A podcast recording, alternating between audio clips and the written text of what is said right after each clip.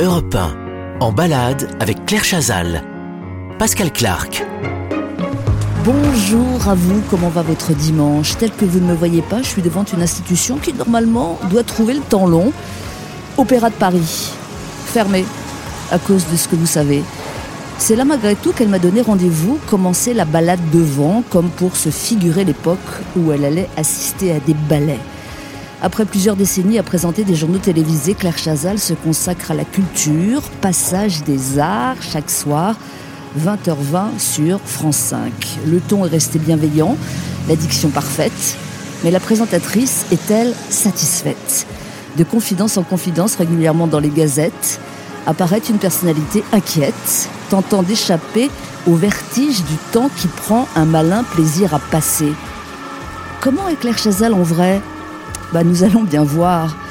Tiens, justement, j'aperçois qui arrive. À tout de suite. Pascal Clark, en balade avec Claire Chazal sur Europe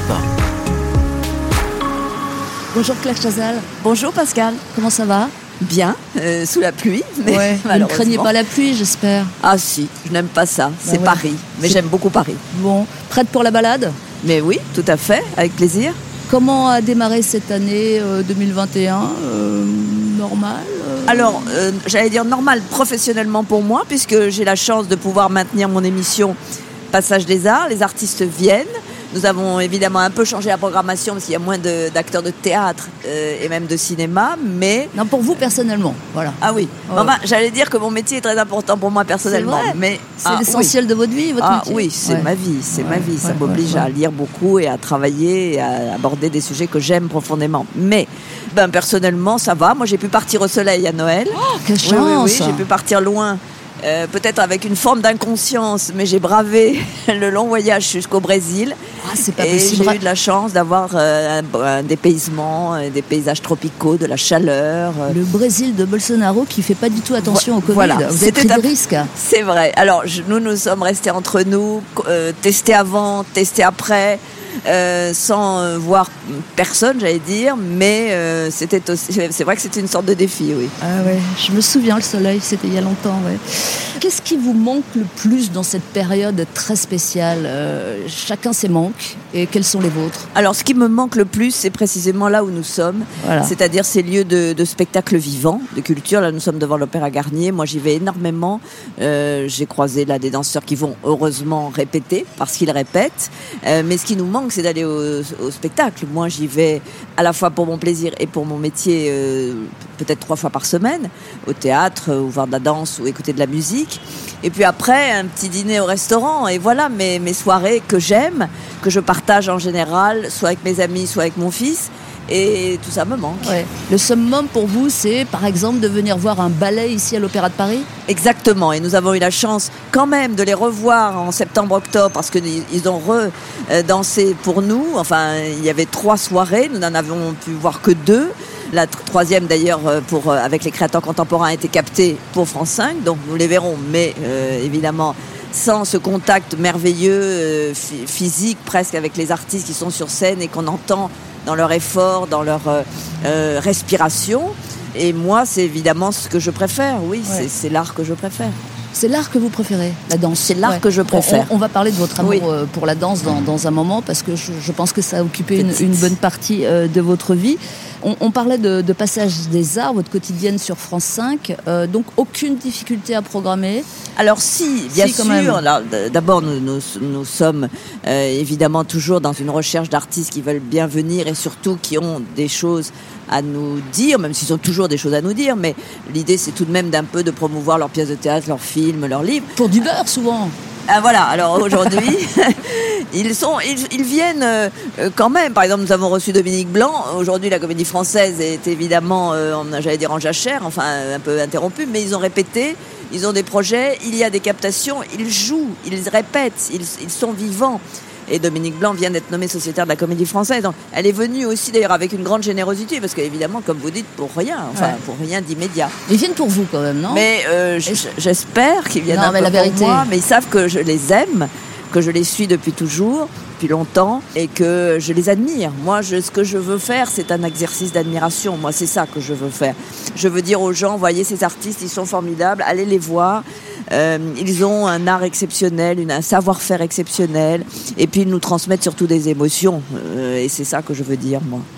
Est-ce que c'est vrai que cette émission a été menacée à un moment donné On a dit ça? Ça a été difficile, ça. Il faut pas se le cacher. Elle a commencé. Moi, quand je suis partie de TF1, j'ai eu la chance de, que Michel Field, qui était à l'époque le patron de France 5, me propose Entrée libre qui était cette quotidienne, ce magazine quotidien culturel. Et j'en ai été évidemment euh, très ravie et chanceuse. Et puis après, il a fallu un peu se battre pour maintenir ce, ce petit, j'allais dire ce petit rendez-vous quotidien Pourquoi parce qu'il ne dure que 25 minutes. Mais parce que ce sont des émissions courtes, euh, ce ne sont pas forcément des émissions qui sont la priorité, et on l'a senti à certains moments. Et puis nous nous sommes battus et cette émission s'est transformée en Passage des Arts, quotidienne toujours, avec un invité par jour. Et je dois dire qu'il y a un grand, euh, une grande envie de soutenir la culture aujourd'hui dans la France Télévisions, il me semble. Donc nous en profitons, bien sûr. Et euh, nous sommes là pour dire qu'il faut soutenir les artistes. Alors, on, on a raconté des choses, mais souvent on raconte des choses à votre propos. Je sais pas, ça doit être ça, être une euh, Oh, ça star. fait 30 va- ans que ça dure. Oui, c'est attirer aussi les rumeurs. On a dit que euh, Brigitte Macron était intervenue pour que cette émission Passage des Arts soit maintenue. Alors, comme j'ai là une bonne source devant moi, je vous pose directement la question. Ah oui. Non, alors moi, euh, j'ai- moi j'ai toujours parlé de cette émission, évidemment, à laquelle je tiens beaucoup et surtout à la culture, à- aux gens euh, qui sont des, des- des connaissances, des amis que je croise, qui peuvent être influents et qui peuvent aussi m'entendre et me comprendre. Donc euh, j'en ai bien sûr parlé euh, à, à Brigitte Macron et même à son mari. J'en ai parlé au ministre de la Culture. J'en ai parlé aux hommes politiques que je croisais parce que je, je tenais à cette, je tiens à cette émission. Oui, moi ça me paraît être aussi mon, mon Donc, c'était un devoir. petit SOS. De- ce sont toujours des SOS, Ouais. mais euh, en lançant des SOS à ceux qui peuvent euh, éventuellement avoir du poids. Mais je, moi, j'y tiens, donc je vais pas euh, baisser les bras. Et qui, qui peut, quiconque peut défendre cette culture à la télévision, euh, ben moi, je l'appellerai toujours au secours. Oui. Mm. Vous avez vu là l'émission littéraire de Patrick Poivre d'Arvor sur CNews qui, qui, qui- qui est euh, Oui, je trouve ça très regrettable, évidemment, euh, profondément regrettable. D'abord parce que Patrick est un esprit cultivé et curieux de tout depuis toujours, et lui-même évidemment écrivain, qu'il aimait beaucoup, qui- en tout cas qu'il aime donner la parole aux auteurs. Enfin, on le sait depuis toujours, et qu'il en est privé profondément. J'espère vraiment qu'une autre chaîne d'information continue euh, va euh, considérer qu'une culture comme la sienne et une expérience aussi comme la sienne est, est précieuse. Voilà. Vous travailleriez, vous, sur CNews Euh, non. Ah ben voilà, c'est bien parti sur de bonnes bases cette balade, moi j'ai dit. Euh, vous nous verriez là sous la pluie, Oui. hein, il va pleuvoir tout le temps, mais bon c'est comme ça, on va pas changer la météo. Bah. Euh, première pause sur Europe 1, nous sommes en compagnie de Claire Chazal pour une balade qui s'annonce bien, à tout de suite. Pascal Clark en balade avec Claire Chazal sur Europe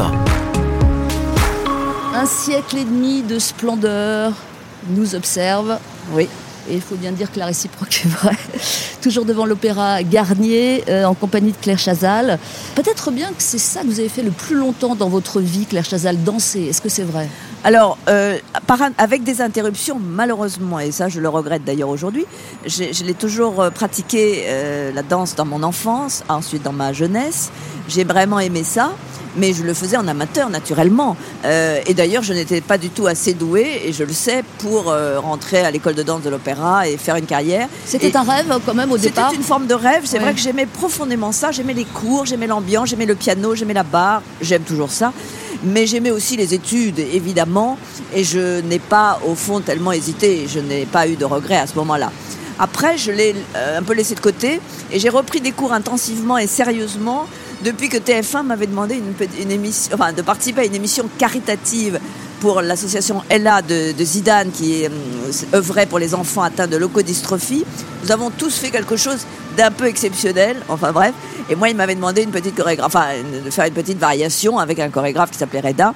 Je me suis donc remise au travail, les pointes, etc.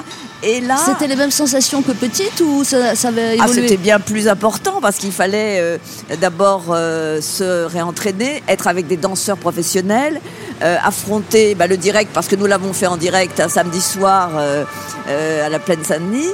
Euh, et donc évidemment pour moi c'était complètement différent. Il fallait affronter le regard des autres pour quelque chose que dont je ne suis pas, pour lesquels je ne suis pas du tout euh, faite, euh, j'allais dire professionnellement. J'aime ça, mais ce n'est pas mon métier.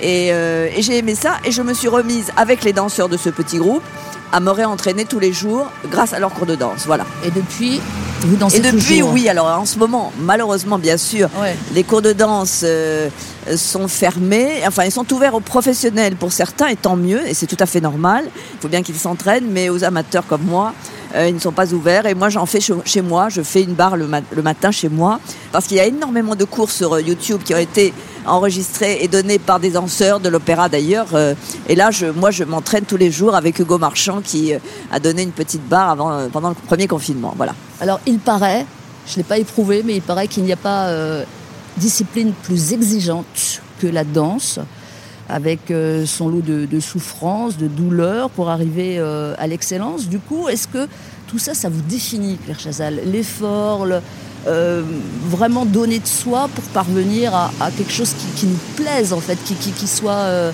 à la hauteur de ce qu'on aimerait, c'est ça? Moi, j'aime euh, la recherche du beau. J'aime, c'est vrai, la recherche de la perfection, évidemment totalement illusoire. Et je n'ai pas peur, c'est vrai, de la discipline que ça représente, de la souffrance éventuelle que ça représente. J'aime beaucoup cet effort, j'aime beaucoup ce maintien, j'aime beaucoup cette rigueur. Euh, c'est vrai que c'est parfois de la souffrance. Alors attention, je n'ai pas moi les pointes sur scène, hein, bien Non, sûr. non, n'êtes pas professionnel, mais mais, enfin mais bon. il faut rester souple. C'est un effort musculaire, euh, sur le souffle aussi. Euh, et évidemment, moi, je, je peine tous les matins. Mais j'aime beaucoup ça parce que il y a aussi une dimension artistique. Il n'y a pas seulement cet effort physique que j'aime bien, euh, mais il y a aussi cette recherche du beau mouvement avec le piano. Sauf que personne ne vous voit. Ah non, il y a simplement les élèves du cours qui sont, Ouais. on est quand même 50 à 60. Ouais, oui. Et j'aime énormément en fait regarder les autres, moi. J'apprends autant avec le professeur qui est Wayne Barnes, qui est mon professeur que j'aime, et les jeunes euh, de compagnie qui viennent s'entraîner avec lui. Je les regarde et j'essaye de les copier, j'essaye de faire comme eux. Et c'est ça mon plaisir. Ouais, mais c'est aussi vous par rapport à vous. Ah oui alors c'est une vie très différente de la mienne. Et c'est ça qui me plaît aussi et qui m'a beaucoup aidé, notamment quand j'ai quitté TF1 un peu brutalement. L'idée que je les retrouvais tous les matins et que c'était mes amis, euh, qu'ils ils appartenaient à un autre univers, qu'ils me parlaient d'autres choses, mais que nous avions quand même une proximité et une intimité, euh, ça m'a beaucoup aidé. Et le goût de l'effort vous est resté chevillé au corps? Oui, oui, moi je ne procrastine pas. Je, enfin C'est mon, c'est mon, mon Jamais, jamais, tempérament. jamais, jamais. Non, moi j'étais bonne élève, très bonne élève. Quand il fallait passer un concours, et ça a été le cas d'HEC par exemple, je le passais et je l'obtenais, je me mettais en disposition de l'avoir. J'étais travailleuse, j'étais sérieuse, j'étais régulière, voilà. Et je le suis restée, voilà. C'est ma nature. Ouais, Peut-être là- mon éducation, ma Ouais, nature. ouais. Mais là, on n'a pas parlé de l'effort, parce qu'être régulière, ça veut dire bon, travailler honnêtement, mais vous savez, quand on doit se surpasser. et- et- Oui, mais je pense que hum, c'est ce que j'admire chez les autres. Bien sûr, avant tout, chez les artistes, les écrivains, les auteurs, etc. Ça, ça me paraît évidemment quelque chose d'inatteignable et surtout qui nous sort de notre condition d'être mortel. Moi, c'est ça que je, que- qui me porte, ça qui me tient en vie finalement. Euh, donc moi, je me l'applique à moi-même aussi. Je, je ne suis pas contente si je pense que je n'ai pas fait cet effort-là. Donc procrastiner, ne- non, Ah ça non. passe pas par vous. Non, non, ça passe pas par le moi. laisser aller, Ah non. la grâce Enfin, matinée, je ne fais ça. pas les choses au dernier moment. Je- Ouais. D'ailleurs, je ne sais pas le faire. Il, faut- il me faut du temps. Il faut que je n'ai pas peur de ne pas être à l'heure. Et donc là, à ce moment-là, ça va. Voilà. D'accord. Bon, on va, on va bouger. hein. On, on a une petite surprise pour vous pour la prochaine Ah, étape. ça. Vous aimez les surprises ou... Euh, pas du tout, mais Ah. je vous fais. Non, mais je vous fais confiance. Non, c'est une belle, c'est une euh, belle surprise, franchement. Oui, oui, j'ai pas de doute là-dessus. Et alors, je vous dis la vérité, j'avais prévu de prendre le métro avec vous. Ça Ben, aurait été une expérience. Ça aurait été. Ah non, alors ça aurait été tout à fait une expérience et je. Ça m'arrive de le prendre, mais en fait, pour être très honnête, C'est compliqué pour vous. ça, ça me dérange pas de le prendre dans la journée du tout. Euh, ça m'arrive de le prendre quand un théâtre est trop loin, par exemple les Bouffes du Nord, où là on sent qu'on n'y arrivera pas en voiture. Là, c'était direct, c'est pour ça. Mais comme vous êtes Oui, venu en voiture. Mais je suis venue en voiture parce que c'est pas faux. Je, circule beaucoup en voiture. Bah, très bien, Donc, on, euh, on va, on va donc euh, de profiter de, votre hospitalité. Parfait, dans ma Fiat. À tout de suite, À tout de euh, suite. nous montons à l'instant dans la petite voiture. ma clé. Hein. Petite mais belle, hein, de Claire Chazal. J'arrive, j'arrive, Une j'arrive. expérience, et puis on revient tout de suite. Ah, ah, ah. Pascal Clark en balade avec Claire Chazal sur Europe 1. Alors il faut que vous rentriez derrière, je sais pas comment. Tout à fait. Merci. Ça va? Situation.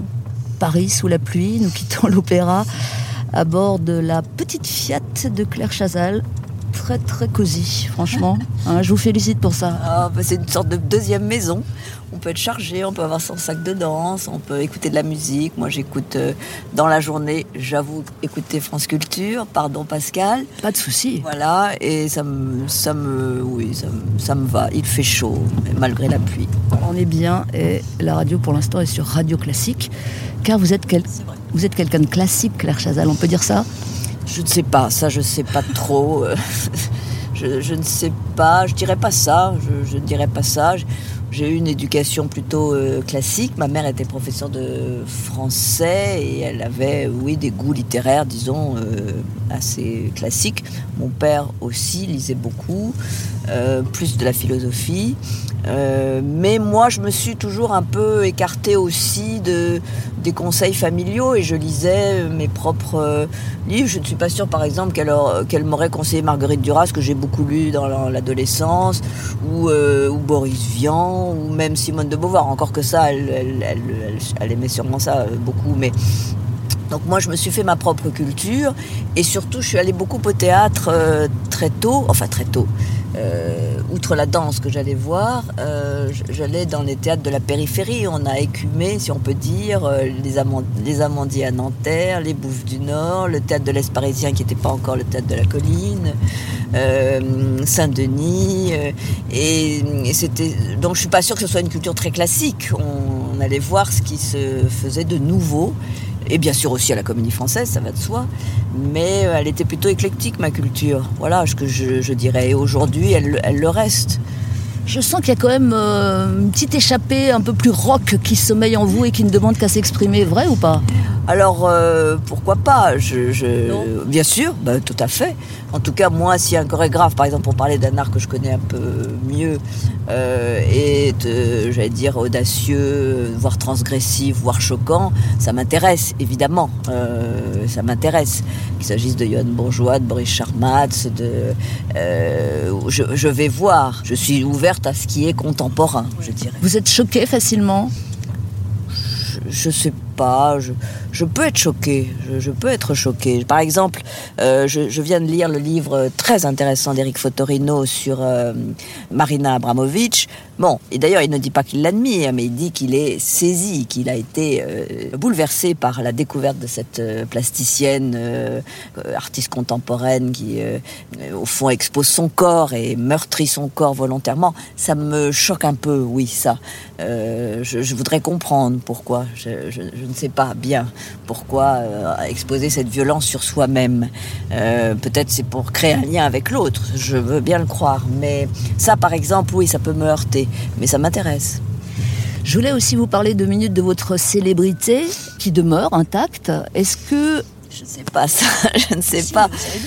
C'est-à-dire que c'est lié, si on veut être net avec soi-même, c'est toujours lié aux médias sur lesquels on travaille. Et il se trouve que je suis arrivée à la télévision, un peu par hasard d'ailleurs, mais j'y suis arrivée, et que je suis surtout restée très longtemps à TF1, qui était un média extrêmement puissant. Donc oui, là, il y a une notoriété, ça c'est incontestable. Après, est-ce qu'elle demeure? Est-ce que, est que si on fait quelque chose de plus confidentiel, elle va demeurer? Je ne sais pas. Voilà. Vous savez pas? Ben non, je ne sais pas. Je, le souhaite parce que parce que c'est ce que j'ai construit d'une certaine façon et, je, et je ça me fait plaisir aussi. Vous y êtes attaché Oui, j'y suis attaché. Oui, oui, j'y suis attaché. Euh, j'y suis attaché. J'aime bien le regard des gens. Euh, je le trouve bienveillant. Je le trouve souvent chaleureux, très amical, aidant c'est un peu de ce que j'ai, oui, de ce que j'ai fabriqué, de ce que j'ai fait. Moi, on, fait un métier tout de même très éphémère, euh, vous et moi, euh, de ces médias qui, au fond, on ferme le poste et on oublie l'émission ou un journal chasse l'autre, un magazine chasse l'autre. Euh, l'écrit reste, nous, c'est peut-être un peu plus éphémère, mais du coup, je me dis que peut-être ce que j'ai construit, c'est cet attachement-là, c'est cette image-là qui reste, ce, cette incarnation-là j'aimerais bien qu'elle ne disparaisse pas. Et si ça arrivait Eh ben, si ça arrivait, De toute façon, que faire de, Que faire? D'abord, continuer à travailler. Moi, c'est ça que je souhaite, de toute façon. Évidemment, prendre ce plaisir-là, faire cet effort-là, mais aussi ce plaisir-là. Je n'ai aucune raison de, de- d'arrêter. Si on veut bien, bien sûr, me confier encore des choses. Euh, donc ça, de toute façon, moi, euh, oui, je veux, je veux continuer. Alors, euh, ça maintient ce lien aussi, et le plus longtemps possible. Et puis après, ben, nous verrons. Rue Réaumur, Sébastopol, deuxième arrondissement de Paris. Euh, nous sommes toujours à bord de la voiture de Claire Chazal et tout se passe bien, honnêtement. Euh, on est tous rentrés, le preneur du son, le réalisateur, voilà. Il n'aurait pas fallu qu'on soit cinq, mais là, c'était difficile à 5. mais là, on tient bien et nous sommes aux choses qui n'est pas si mal. On va écouter un peu de musique en attendant de parvenir à cette surprise qui vous attend, Claire Chazal. Euh, J'ai choisi euh, un duo, euh, le duo Dualimpa. Angèle sur Europe 1, ça s'appelle Fever. C'est toujours bon à prendre la fièvre. Hein Belle journée fiévreuse à vous, on revient tout de suite. Europe 1. Pascal Clark se balade avec Claire Chazal. Before you came around, I was doing just fine.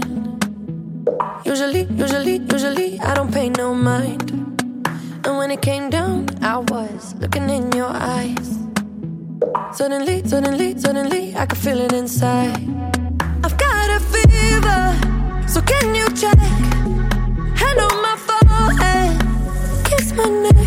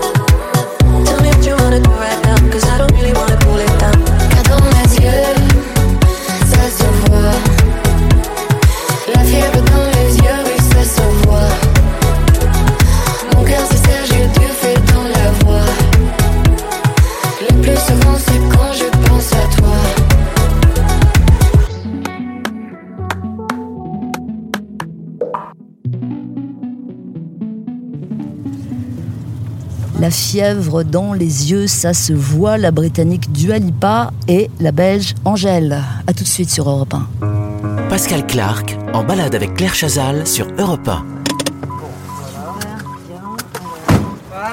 Nous voilà garés grâce à votre dextérité. Euh, oui, bravant dans- tout. Oui, bravant tout, la pluie, la circulation. Nous sommes dans le Marais, dans le troisième arrondissement de Paris, rue de Saint-Onge. Et voilà, on se dirige vers la surprise, euh, Claire Chazal. Vous avez une idée ou pas? Ah non, mais alors pas du tout, parce qu'on n'est pas très loin du musée Picasso. Mhm. Bon, ce n'est pas ça, visiblement. Bah non, c'est pas le musée Euh, Picasso parce que c'est fermé. Voilà, mais enfin on pourrait être devant, parce qu'on l'aime beaucoup ce lieu aussi. euh, Ouais, mais là c'est un endroit qui, qui est ouvert. Ah. On va le découvrir. Alors de fait, je sais qu'il y a des galeries ouvertes, il y a des galeries. parce que Ah, les musées sont fermés, mais les galeries, Vous pour brûlez. certaines, restent vous ouvertes. brûlez, vous brûlez. Ah oui, d'accord. Nous allons arriver au 5 de la rue de Saint-Onge. Alors nous arrivons Ah, tiens, 5. c'est une galerie déjà, je la connais pas, hein, je découvre en même temps Ah bon que vous. C'est une galerie qui n'a pas pignon sur rue, visiblement. Alors il y a quelque chose qui Euh, s'appelle l'amour des livres déjà, bon on aime non, bien. c'est pas. Ah oui, la mort des- Voilà. Jeanne Bûcher-Jäger. Allons-y. Entrée sur Ah, d'accord. la première cour à gauche. J'ai jamais vu ça, une Bon. galerie qui. euh, Alors ça déjà c'est la, la chose réconfortante en ce moment, c'est vrai, et nous on en parle pas mal dans Passage des Arts. Il y a des choses à voir, et notamment d'ailleurs des expositions de photos dans les galeries aujourd'hui. Il faut Exactement. se risquer, il faut se lancer. Ah oui, elle est très belle. Voilà. La Elle est magnifique, oui. Jeanne Bûcher-Jäger. Ah oui. Ah, nous entrons, voilà. Bonjour. On n'est Euh, pas encore arrivé tout à fait à la surprise. hein, Ah, d'accord. Oh là, oh il y a- là il y a là encore là. mieux, je préviens. Bonjour. Bonjour, enchantée. Isabelle Chatou, euh, Ah. je m'occupe de la communication à la galerie Jeanne D'accord. Boucher-Gégère, Emmanuel Gégère arrive. Ah, très bien. D'accord, d'accord, bien. d'accord. Bah, je vous présente Claire Chazal. voilà. Enchantée. C'est bien parce qu'on n'a pas besoin de vous présenter, vous, Claire. Avec les masques, etc. Et puis, de toute façon, euh, il faut toujours se Il présenter. faut toujours se présenter, c'est la moindre des choses. Merci de nous accueillir. Merci à vous de venir. Et euh, vous avez euh, le salut de Véronique Gégère qui ne peut se joindre à nous aujourd'hui. Ah, très bien. Véronique Gégère, donc, co-dirige la galerie avec Emmanuel D'accord. Donc c'est. Gégère, j'ai mal prononcé Ah oui, le mais nom. alors, Moi. Et vous êtes à la galerie Jeanne Boucher-Gégère. Exactement. Monsieur Gégère. Bienvenue. Enchanté. Bah, je vous présente Claire Chazal. Bonjour. Merci de nous accueillir. Euh, C'est un plaisir. quelques mots sur cette galerie Vous nous la présentez en quelques mots? Oui, euh, c'est une galerie qui a été fondée en 1925 par euh, notre arrière-grand-mère, Jeanne Bûcher, et qui était une Alsacienne et qui, à l'âge de 53 ans, a décidé d'ouvrir une galerie d'art contemporain à Paris. Euh, ce Jeanne Bûcher, Jeanne Bûcher. Oui, ce qui en 1925 était une sacrée gageure parce que euh, c'était une femme euh, et d'ouvrir une galerie d'art contemporain, c'était très osé, on va dire. Il n'y avait pas Et- beaucoup, des- pas beaucoup d'autres, j'imagine, des femmes à la tête d'une galerie. Il n'y en avait pas beaucoup d'autres. Il y avait Louise Weiss, Ah oui. c'était pratiquement les deux seuls. Était photographe. euh, oui, oui, oui. Mais elle. euh, elle oui, sort oui, très- il y a un très joli livre qui sort sur, euh, elle, d'ailleurs. oui, oui. Et elle, euh, voilà, elle a, elle a dirigé cette galerie pendant une vingtaine d'années, de 1925 à 46. Mhm. Et ensuite, à sa, à sa disparition, euh, mon père, qui avait 23 ans, a pris la suite. Et vous prenez le relais. Et on prend le relais avec ma sœur Véronique, oui. Formidable. Alors que la famille garde famille, cette galerie. hein, ça, ouais, ouais, ouais. Et on essaie de, de se battre euh, pour promouvoir euh, les artistes qu'elle a défendus, ainsi que de nouveaux artistes avec le même engagement. Elle a été la première à montrer Giacometti Oh. en 1929, euh, et c'est elle qui a découvert Nicolas de Staël et Vieira da Silva. Je comprends pourquoi nous venons là. Alors, Ça, euh, je comprends. Monsieur Je m'en doutais, mais c'est Vous avez formidable. une petite surprise pour Claire Chazal. Absolument. On y Nous va serions très heureux de vous Oh là là, c'est faire découvrir. formidable. Si on a la chance de voir un peu de toile de Nicolas de Staël, ça c'est évidemment un grand privilège. On vous suit alors Pascal Clark en balade avec Claire Chazal sur Europe nous sommes au premier étage de la galerie Gégère. Et voilà. Ah oui, bah alors là, Ah bah ça voilà. c'est parce que c'est vrai qu'on on l'a vu une grande rétrospective à, à- à Beaubourg il n'y a pas si longtemps que ça, magnifique d'ailleurs, des expositions notamment à Aix-en-Provence sur l'étoile d'Agrigente, enfin qu'il avait faite en sous le soleil, euh, magnifique. Mhm. Mais on, on, on ne sait pas bien où voir l'étoile de Nicolas de Staël au fond. Et moi j'aime énormément ce peintre. Euh, je, je ne connaissais pas celle-ci. Eau de vie, c'est ça? Oui, Eau-de-Vie, qui Mais est alors, une- elle est dans sa première période, je dirais? Je, je, je ne oui, sais oui, pas. oui, c'est- alors. c'est- c'est la- c'est la période euh, plus abstraite, on va dire, Oui. puisque euh, jusqu'à la, série des footballeurs qu'il a commencé en 1952, euh, il a travaillé pratiquement euh, exclusivement sur l'abstraction. Et ensuite, enfin, ce qui est intéressant dans ces œuvres-là, c'est qu'il y a une matière absolument exceptionnelle. C'est euh, une sorte de vertige comme ça, que, avec une. euh, il travaillait, au- il travaillait à la truelle. hein. Euh, mon père raconte Ah oui. d'ailleurs que Il y a de la matière, hein, là. Ça Ouais, oui, c'est ça. Voilà, Euh, effets de- ouais. d'épaisseur et, nous, de. nous, ce qui nous intéresse beaucoup dans, ce- de- dans, dans cette période-là, c'est qu'on sent, on sent vraiment la- l'âme russe, l'âme slave. On est obligé de marquer une petite pause, hein, on va se remettre de nos émotions. Euh, on marque une petite pause et puis on se retrouve très, pour très parler beau. spécifiquement de cette toile euh, signée Nicolas de Stahl. Merci pour ça, hein, merci vraiment. Ah oui. À tout de suite, vous êtes sur Europe 1. Pascal Clark en balade avec Claire Chazal sur Europe 1. Nous sommes, Claire Chazal, devant cette toile signée Nicolas de Stahl. Elle s'appelle Eau de vie. Et euh, mille merci Emmanuel Gégère, parce qu'il faut dire la vérité, elle n'était pas accrochée cette toile. Vous, l'avez Ah. accrochée spécialement pour Claire. Absolument. Ça, c'est formidable. Ah oui, elle était dans vos réserves. Oui, Ah oui. on a été la chercher pour vous la présenter. Ah, c'est vraiment très touchant, oui, c'est très gentil parce que on, si on veut aller voir aujourd'hui des toiles de Nicolas de Stahl, oui, il y en a évidemment dans le fond de Beaubourg, mais euh, il n'y en a pas tant que ça finalement. Il faut attendre des rétrospectives.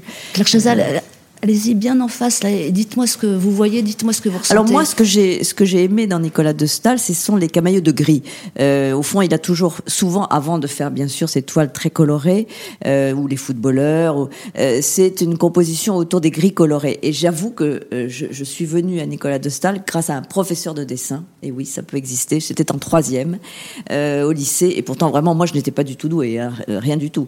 Mais toute l'année, mais toute l'année, elle nous a fait travailler autour d'une toile de Nicolas de Stahl qui s'appelait les Toits de Paris. Elle est beaucoup Ah plus oui, petite. oui, oui. Ce sont des gris colorés aussi. On voit le ciel et les toits, uniquement des carrés. C'est totalement abstrait, mais ce sont tout de même les toits de Paris.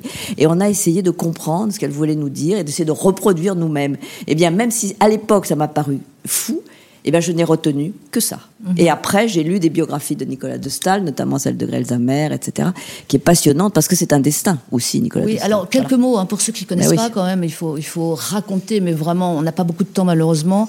Euh, Emmanuel Gégère, euh, Né en c'est un, 1913. voilà, c'est un peintre français né, né, Enfin, est euh, russe. Russe, hein, Né à Saint-Pétersbourg. né à Saint-Pétersbourg. Euh, quoi, il a peint forteresse 15 ans, pas davantage, c'est ça? Euh, sa, sa production est absolument invraisemblable parce qu'en fait, en une dizaine d'années, il a peint plus de 1000 œuvres. Donc euh, sa, sa période, c'est disons 45-55. Et il en a détruit beaucoup aussi, non? Comment? Il en a détruit beaucoup. Oui, oui, il en a Ouais. détruit, il en a détruit aussi, mais en- heureusement, il en reste beaucoup. Euh, et euh, sa, sa- sa- sa peinture était vertigineuse. Il a, il a, il était complètement habité par son œuvre. Il était également un merveilleux écrivain. Il a écrit des poèmes euh, superbes. Très ami de René Char. Très ami de René Char, et, très ami de Suzanne Tesnas, qui dirigeait à l'époque le domaine musical. Donc il baignait dans cette espèce de culture de l'après-guerre. c'était extraordinaire. C'était vraiment un, c'était une météorite, hein, Stahl. C'est extraordinaire. Très torturé aussi, non Ah oui. Pardon. Qui Ouais. se suicide tout de même. Voilà, il se Bien suicide, sûr, par euh, amour. Enfin, on ne sait pas bien d'ailleurs si c'est aussi parce qu'il sent qu'il peint et qu'il y a une espèce d'impasse peut-être. Il peint cette immense toile qui s'appelle Le Concert et qui est d'ailleurs à voir au musée Picasso à Antibes. Et, et puis il se jette du haut de son atelier parce que euh, Jeanne Mathieu, qui est sa maîtresse, ne vient pas au rendez-vous. Euh, C'est un être enflammé au fond, Nicolas de Stahl. C'est un passionné. Ça Passionné. plaît aussi cet aspect Ah, moi j'aime ça. Moi, Non, je parle de l'être là. Oui, voilà, exactement. Ouais. Moi, j'aime au fond. Enfin, j'ai j'ai fait du russe. Il se trouve que j'ai fait du russe, donc je suis très sensible à la littérature russe et à cette âme russe, à cette histoire-là. Donc, ça me touche aussi. C'est ce que vous disiez. Bon, il est très beau aussi, Nicolas Ah oui, de Stahl, ce grand sifflet avec sa. il a sa une tête. gueule, Il a une gueule. Voilà, on le voit cette photo. Il a une, euh, un, un visage en lame de couteau, une mèche, un regard, et puis ce destin, oui, fauché, euh, si jeune finalement, après une œuvre. Il a moi quoi, qui il a me une quarantaine d'années quand il se jette euh, de la terrasse de son atelier, c'est ça 1955, En Ouais. 1955. Ouais. Voilà.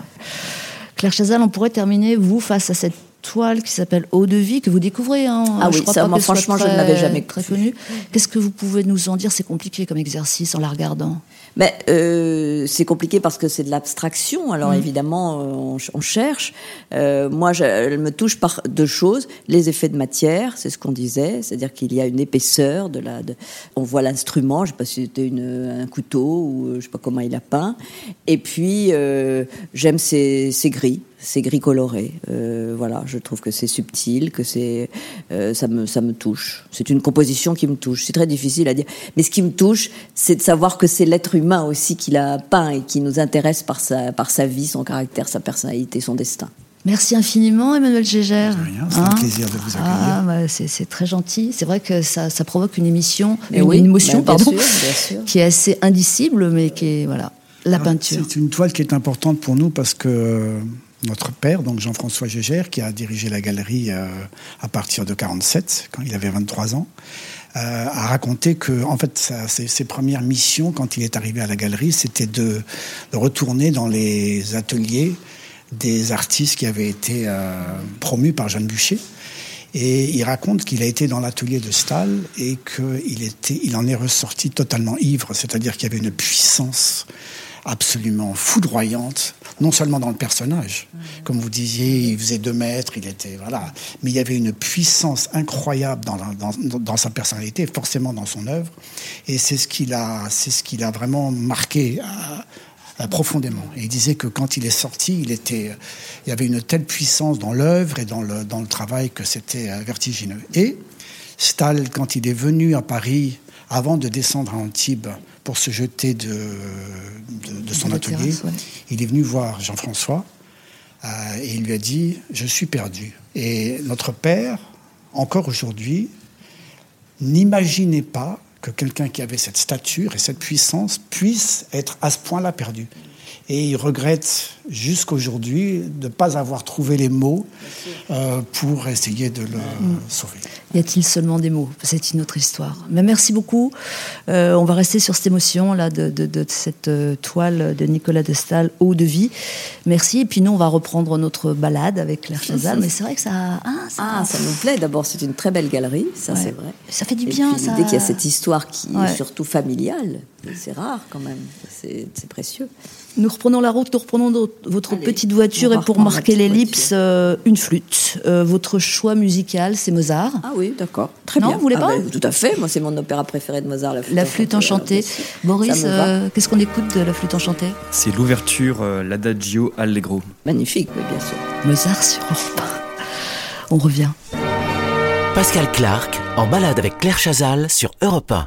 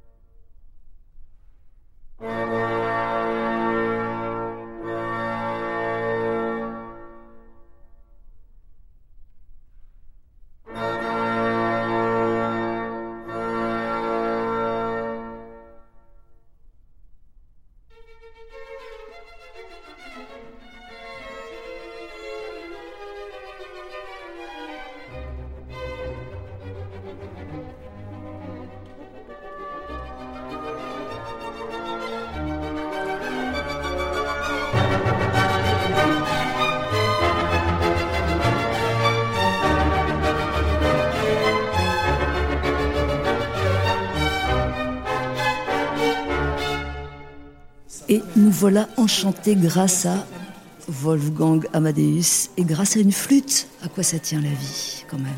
À tout de suite sur Europe 1. Pascal Clark en balade avec Claire Chazal sur Europe 1. Merci beaucoup. Merci, merci. Vous aussi. À bientôt. Voilà. Paris d'est en ouest, Paris du Marais au bac. Vous allez comprendre dans un instant. Toujours cette satanée pluie, toujours dans la voiture personnelle, la voiture particulière de Claire Chazal. Bon, quand même, il n'y a rien à dire. Cette ville est belle, Claire Chazal. Ah oui, ça, vraiment, c'est un privilège de vivre à Paris. Chaque fois qu'on part d'ailleurs à l'étranger, on est quand même très heureux de revenir. Euh, D'abord parce que c'est une ville euh, qui n'est pas verticale, euh, qui est à taille humaine, qui a des centres historiques, euh, chaleureux dans lesquels on peut se retrouver. Là, on vient du Marais, ben oui, c'est merveilleux, la place des Vosges. Puis là, on va vers la rue du Bac, le 7e, euh, c'est un autre quartier. Ça a du charme, quoi, voilà. Et puis, une richesse culturelle extraordinaire, des possibilités euh, de découvrir des galeries, des peintres, des musées, des théâtres, enfin bon. Alors on a, je pense, senti très naturellement votre goût pour la culture, ça c'est évident. Euh, je voulais vous parler des news, moi, de l'info, parce que depuis euh, ce jour euh, de septembre euh, 2015, je crois, où vous avez présenté votre dernier journal, bon bah c'est plus une matière que vous traitez, l'information. Est-ce que ça vous manque? Alors, je la traite un petit peu euh, parce que j'ai regardé sur France Info un rendez-vous hebdomadaire avec des essayistes, philosophes, historiens, etc. Et nous parlons, nous commentons l'actualité.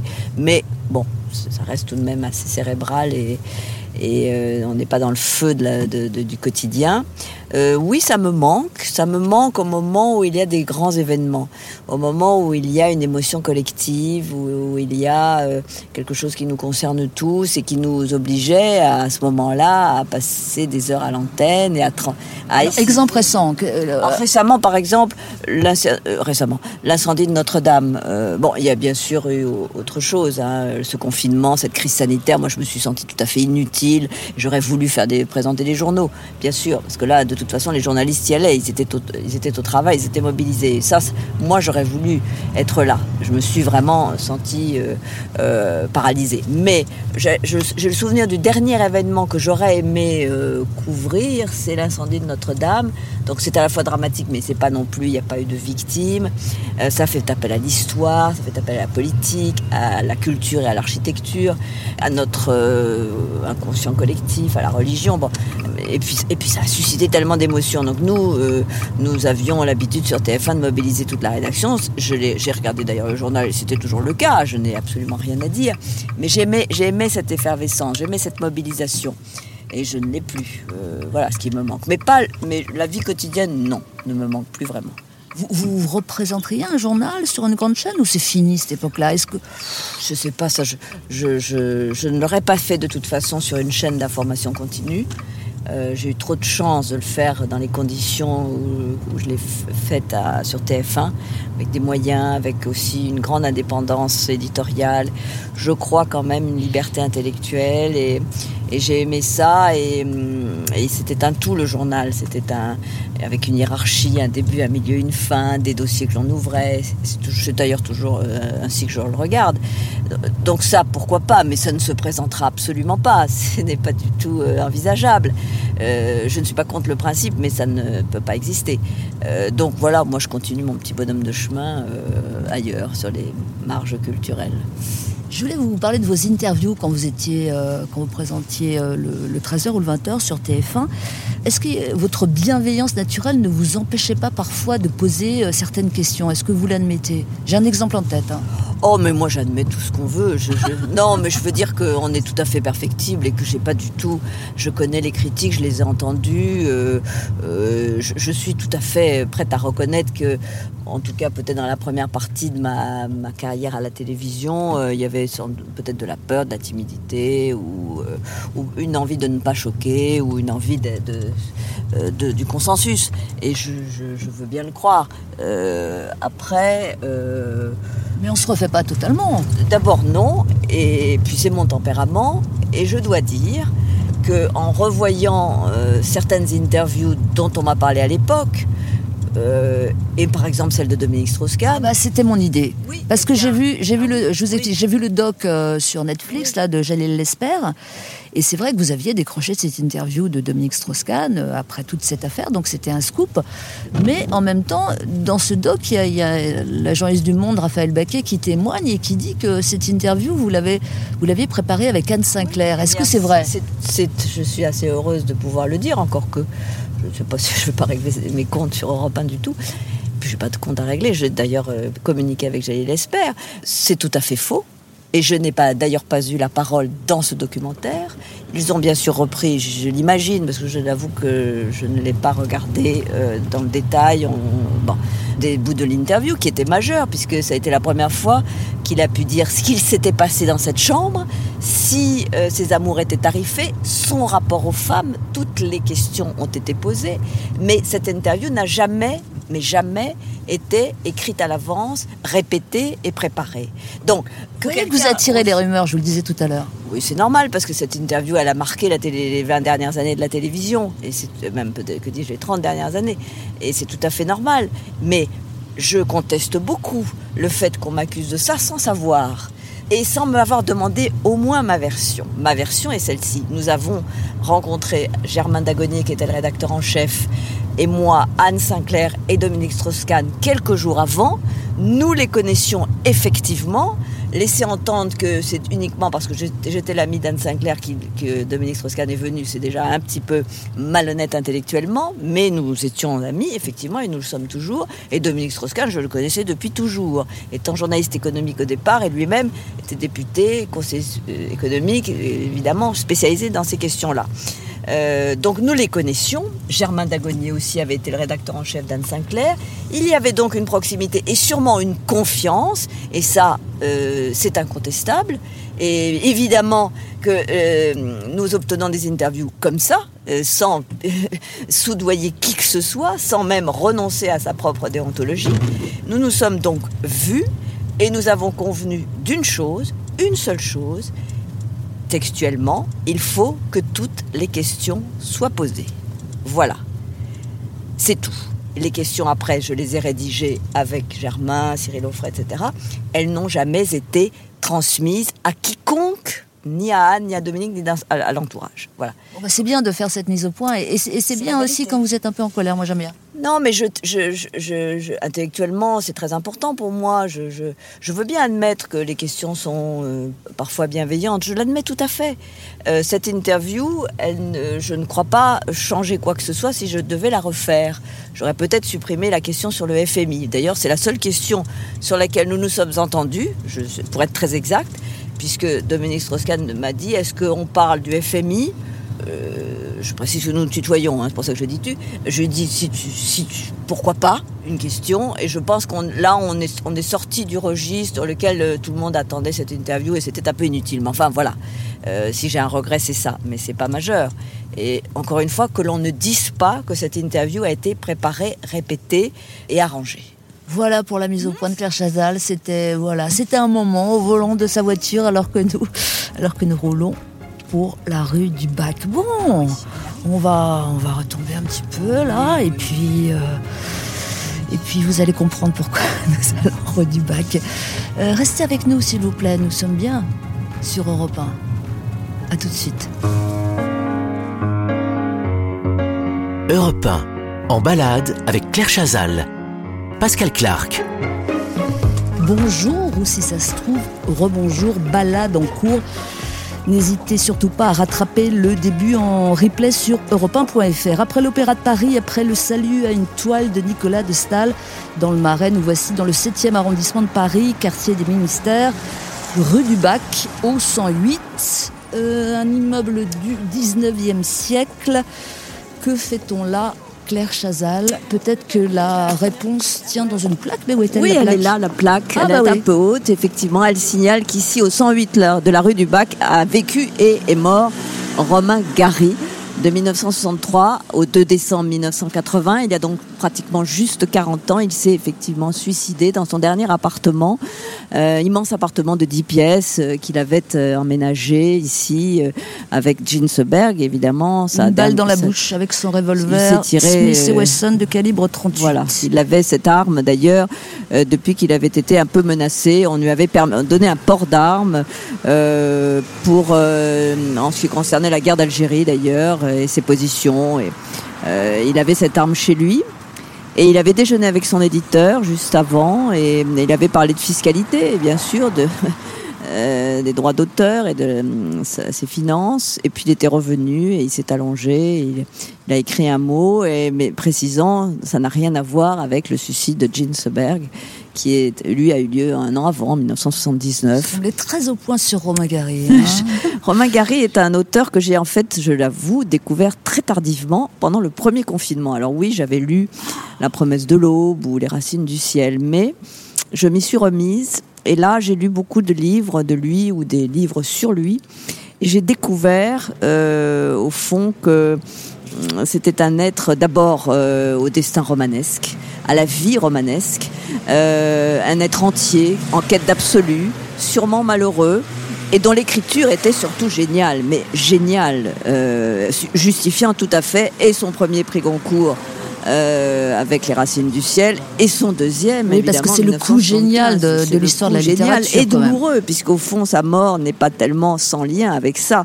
Quand il prend le pseudo d'Émile Ajar en 1975, enfin un petit peu avant, euh, au fond, il se relance. Il veut trouver euh, une façon de réexister. Toute sa vie, il cherche à. Est-ce qu'il est éreinté par la critique aussi il est un peu éreinté par la critique pour des raisons euh, un peu politiques aussi, parce que Romain Gary a une passion dans sa vie, c'est le général de Gaulle.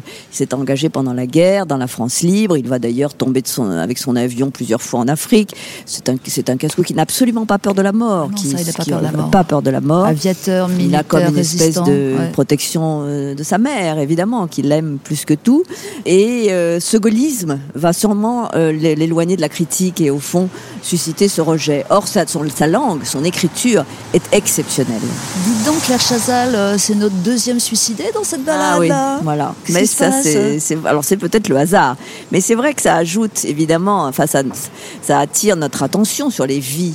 euh, sur les destins, sur comment on décide de mettre fin à ces jours. Je pense que chez Romain Gary, il y avait donc cette difficulté à exister encore comme écrivain, bien que génial, cette recherche d'une deuxième identité euh, qui était effectivement, comme vous le dites, euh, tellement euh, maligne qu'il en a un deuxième prix Goncourt avec Émile Ajar. Mais Ajar, ce n'est pas, bah, ce n'est pas lui aux yeux des autres, euh, même si c'est lui qui écrit, bien sûr. Donc, comment se sortir de ça? Comment se sortir de l'oubli?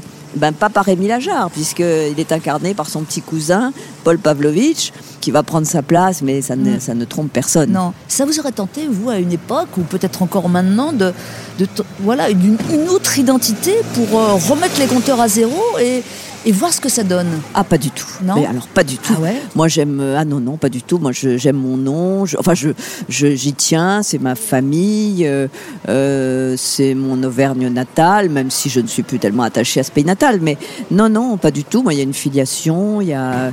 euh, je ne cherche pas du tout à être autre. du tout, du tout, du tout. Je, je- on, on parlait des interviews tout à l'heure. Il faut assumer ce que l'image qu'on a donnée de soi. Je, moi, je n'ai pas de regrets. Votre image, euh, parlons-en, puisque vous prononcez le nom, c'est souvent un malentendu, une image. Ah, oui. qu- Qu'est-ce qui vous pèse et, et qu'est-ce qui, et qu'est-ce qui vous va? Mais moi, tout me va en fait. Ah, c'est vrai Moi, je n'ai pas de problème. Ouais. Quand j'ai écrit, euh, sur- enfin, un, un quatrième livre sur moi, sur ma vie euh, et surtout cette étape de vie euh, de 2015 qui a euh, fait se concentrer des épisodes euh, un peu douloureux, comme le départ de TF1, dramatique comme la mort de mes parents, mais c'est iné- inéluctable. Le départ aussi d'un d'un fils du nid familial, tout ça, ce sont des grands, des passages, des, des- des grands moments de la vie. J'ai donc écrit là-dessus et sur cette image aussi qui était sûrement différente. euh, en tout cas, l'image que je renvoyais de moi était sûrement différente de ce que je suis, avec des failles, des peurs, des, phobies, des, des tracs, des anxiétés. Euh, je n'ai pas écrit pour rectifier une image, j'ai écrit pour être sincère, pour dire quelque chose de sincère. Et il se trouve que les lecteurs ont dû donc voir quelqu'un d'autre, ou en tout cas quelqu'un qui ne correspondait pas forcément à cette euh, image lisse que je pouvais renvoyer à la télévision. Voilà, c'est ainsi. Je n'ai pas voulu rectifier, mais euh, un être humain est complexe, donc euh, il est fait de choses euh, à la fois fortes et faibles.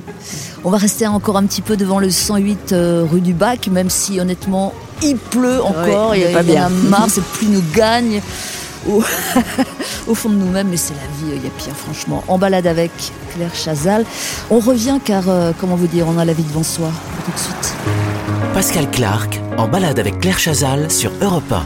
108 rue du Bac, Paris 7e, là où vécu et là où mit fin à ses jours l'écrivain Romain Gary. Romain Gary.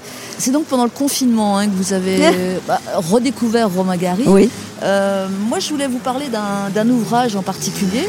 Bah, D'abord parce que je le connais, je connais pas tous les Romain Gary. Je crois qu'il y a une quarantaine de, de titres Oui, quand même. alors moi non plus. hein. Ouais, ouais. Bien Euh, La promesse de l'aube. Ah oui, Intéressant. bien sûr, c'est sa vie. Euh, c'est sa vie. sa première Ouais. autobiographie. Il y Ouais. aura ensuite euh, Voilà. la, la- La nuit sera douce, qui sont des entretiens sur sa vie aussi. Mais là, il raconte sa, sa vie, son enfance, bien sûr. Voilà, vous Sa êtes mère. sensible à ce, à ce ah livre-là. oui, je suis, je suis très sensible à ce livre. Les deux romans que je préfère, c'est son premier éducation européenne et son dernier les cerfs-volants. Bon, ça c'est une chose. C'est très doux. Regardez, ah, on peut rentrer. On va pouvoir rentrer parce qu'il y a une dame qui sort. Alors là, on va sauter sur Alors on est sauvés. Merci. Merci madame. Alors là, Alors- c'était pas prévu, mais vous voyez. Alors évidemment la promesse de l'eau, voilà, on pénètre euh, alors, à l'intérieur de cette petite impasse du- de la- très calme. Donc car il habitait rue du Balc, mais il restait, euh, il donnait sur euh, cette petite impasse et c'était là. Quel étage? Je ne sais pas. Franchement, je ne sais pas. Donc c'est là, avant toute chose, qu'ont vécu évidemment euh, Voilà, Romain Gary. Romain Gary et son fils Diego Gary, qui dont il s'est occupé. Euh, Ginsberg ayant beaucoup de mal à s'en occuper, euh, il avait séparé, mais tout le monde était là au fond, euh, euh, dans des endroits différents de l'appartement, et, et tout ça s'organisait. Il a beaucoup aidé Ginsberg, il l'a Mm, prise en charge. euh, même si elle s'était remariée après lui, et, et son fils aussi. Et je crois que quand il s'est suicidé, ce Diego Gary avait 17 ans ou quelque chose comme ça. Ouais, ouais, tragique. Euh, ouais, et on- donc la promesse de l'eau, oui, bah, c'est sa ce mère. Bah oui, oui, c'est Nina, c'est la l'amour mère. maternel inconditionnel euh, qui porte, qui est un peu gênant sûrement parfois. Vous, vous avez souvent parlé de votre enfance, etc. Et euh, bon, bah chacun sa vie, hein, mais euh, est-ce que, oui, la nature d'un amour maternel, on est d'accord que ça, ça imprime à vie, non? Vous êtes d'accord avec ça oh, bah, je pense. Enfin, ça fait peur évidemment Ça quand on est soi- soi-même euh, euh, une mère, mais euh, et quand on lit Romain Gary, ça fait peur aussi. Oui, ça fait peur. Tout fait peur, en parce que sa mère lui intimait l'ordre d'aller casser la gueule de ceux qui l'avaient insulté. Ouais, ouais. Et ben le pauvre Romain Gary, il, l'a- il y allait et il le dit bien. J'ai appris la violence, mais aussi il a été évidemment tellement porté par elle qu'il a aimé de façon inconditionnelle. L'amour maternel, je pense, est inconditionnel. Enfin, dans le meilleur des cas. Dans le meilleur des cas, dans le meilleur Ouais. des cas. Enfin, moi, ça me paraît être une, Il y a des toxicités, hein, on en connaît, hein, ouais. bien sûr. Et d'ailleurs, un amour excessif peut-être est toxique, je ne sais pas. On n'a pas de réponse à ça. Euh, et on se construit. Euh, voilà. Euh, Moi, je me suis construite avec deux parents, hein, je ne sais, bien sûr. Et euh, un père qui était aussi aimant qu'une mère qui était plus dure, qui était plus sévère. Donc, au fond, on, s'arrange. On On, fait avec. On- Et être maman, ça a changé votre vie? Ah, totalement, bien sûr, complètement, absolument, absolument, tardivement, un peu tardivement, euh, puisque j'ai- j'ai j'ai- j'ai- j'ai eu un enfant euh, à 37 ans. Mais c'est pas grave, si Non, pas du tout grave, euh, pas du tout grave, en tout cas en pleine con- connaissance et surtout avec un, un désir assumé, organisé, et, et au moment où je le souhaitais. Donc je ne, non, non, non, c'est pas grave du tout. Euh, et ça, ça, bien sûr, ça vous attache à jamais. Vous êtes capable de définir la, la, la mère que vous êtes?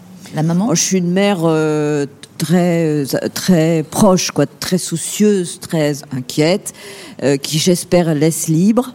J'espère, je crois, euh, qui n'est jamais, euh, qui n'a jamais euh, exprimé d'interdit de quoi que ce soit, mais qui n'a pas Rien, eu besoin. aucune, du tout. Du tout, parce que, mais je pense avoir fixé des cadres qui me correspondaient. Donc, euh, je me suis, j'ai été moi-même aussi, mais j'ai voulu aussi me démarquer de d'une forme d'éducation que j'avais reçue et, et des injonctions que ma mère me donnait parce qu'elle avait eu une autre vie, une vie beaucoup plus difficile, une vie de la guerre, une vie des, des, des difficultés, de la pauvreté euh, et de l'effort. Euh, ma vie à moi était différente, donc j'ai transmis autre chose. Ouais. J'espère avoir été lib- libérale et à l'écoute et être toujours euh, dans une confiance. Mais bon, Et votre fils, je crois qu'il vit loin, non Euh, il a, il a beaucoup voyagé, Ouais. très loin, et là, euh, maintenant, il est à Paris.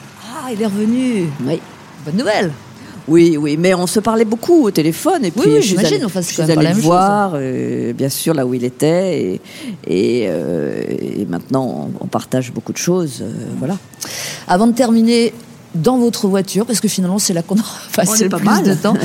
Euh, oui, remarquez, on peut. là émouvant de, de sentir là l'âme de cet homme Vous si original. Ah oui, moi j'y pense souvent parce que il y a eu beaucoup de documentaires sur Romain Gary et on le voit rue du Bac. Il arpente cette vrai, rue. ouais. Il est toujours habillé d'un poncho avec des Santiago. alors euh, c'est un acteur. hein, il se met en scène et puis il allait dans les cafés du coin. Mm. C'est très important pour lui ce quartier. On va marquer une nouvelle pause musicale. Claire Chazal. Claire, aimez-vous Julien Claire Ah oui, beaucoup. C'est vrai Bien sûr. J'adore. Alors, alors là, j'ai choisi un- une vieille chanson Oh, bon, tout me plaît chez Julien écrite Clerc. par Étienne Rodagil, Bien sûr. 1971. Ça s'appelle euh, Ce n'est rien. Vous vous souvenez du début Bien sûr, ce n'est rien. Et après Euh, nanana, nanana, Tu le sais bien, le temps nanana. passe. Ce n'est Bah rien. oui, bien sûr, le temps passe, voilà. Eh ouais. Allez, vas-y, Ah, Julien. triste. Europe 1, Pascal Clark se balade avec Claire Chazal. Ce n'est rien, Tu le sais bien, le temps passe, ce n'est rien. Tu sais bien, elles s'en vont comme les bateaux, et soudain, ça revient pour un bateau qui s'en va et revient. Il y a mille coquilles de noix sur ton chemin qui coulent, c'est très bien. Et c'est comme une tourterelle qui s'éloigne à tire d'aile en emportant le duvet qui était ton lit un beau matin. Et ce n'est qu'une fleur nouvelle et qui s'en va vers la grêle comme un petit radeau frêle sur l'océan. Ce n'est rien, le sais bien, le temps passe, ce n'est rien.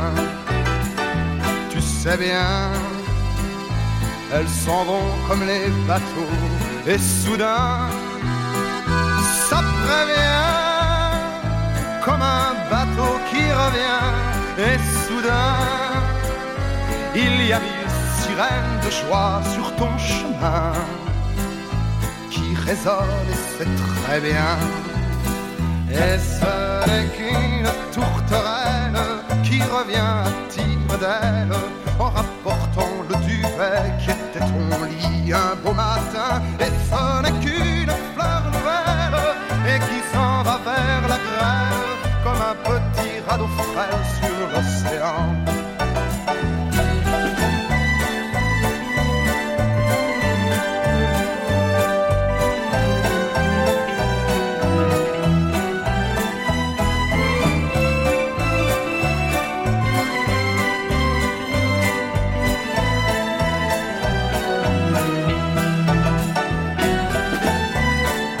Julien Clerc, ce n'est rien sur Europe 1. On parle pour toi. hein. Allez, on revient pour la dernière Ah bah, c'est bien, ça, on a pu rentrer. De Claire Chazal. Voilà, et la voiture, même extrêmement mal carrée, pour vous dire la vérité, est toujours là. Allez, à tout de suite. Pascal Clark se balade avec Claire Chazal sur Europe 1.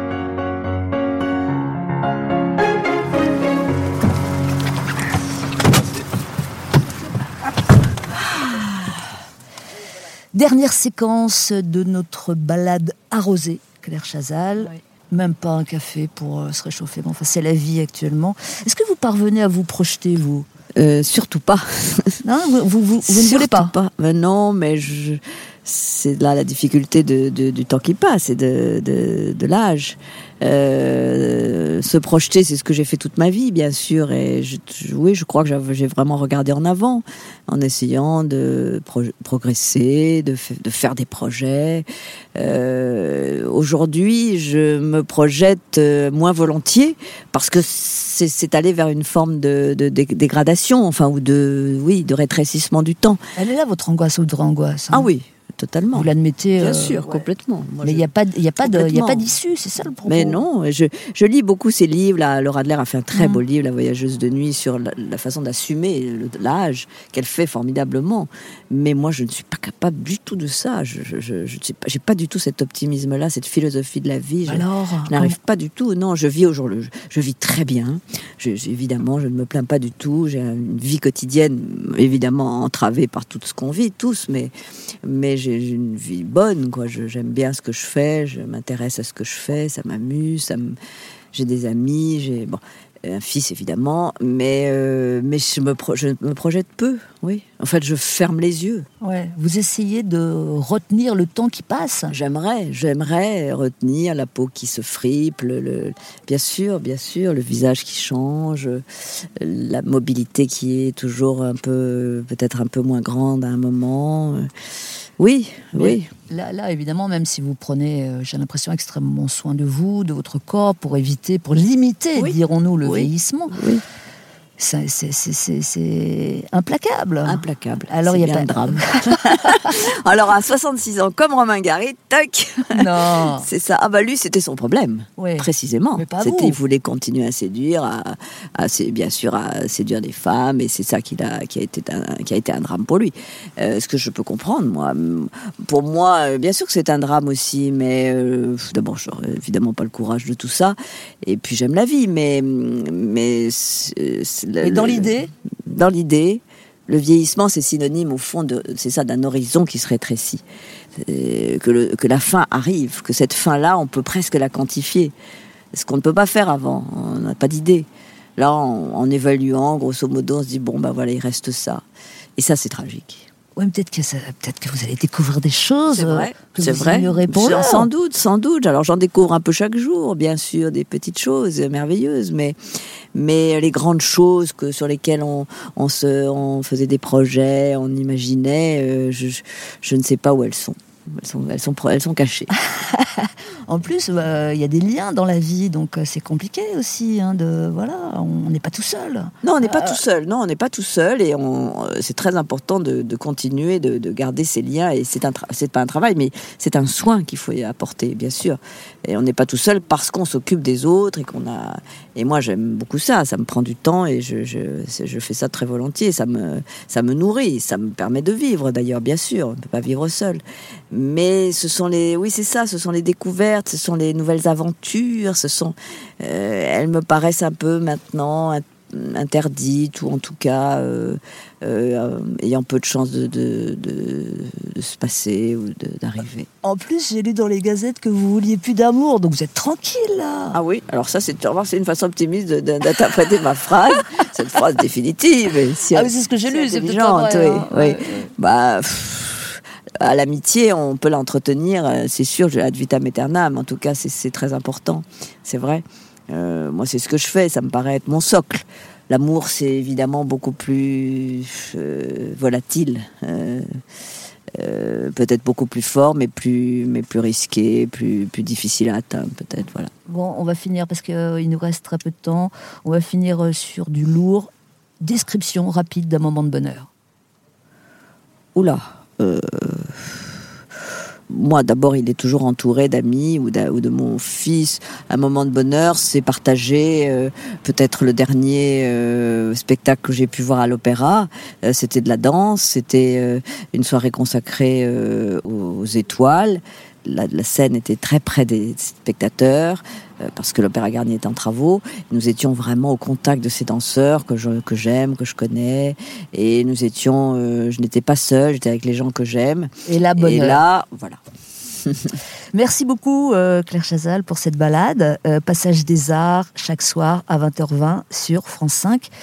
Bah, je vous souhaite une belle journée. Mais à vous aussi, euh, Pascal, et à toute l'équipe, bien sûr, dans Balade avec. Une journée un peu pluvieuse. Je vous souhaite d'autres balades moins pluvieuses. Merci beaucoup. On balade avec qui est réalisé par Boris Pachinski.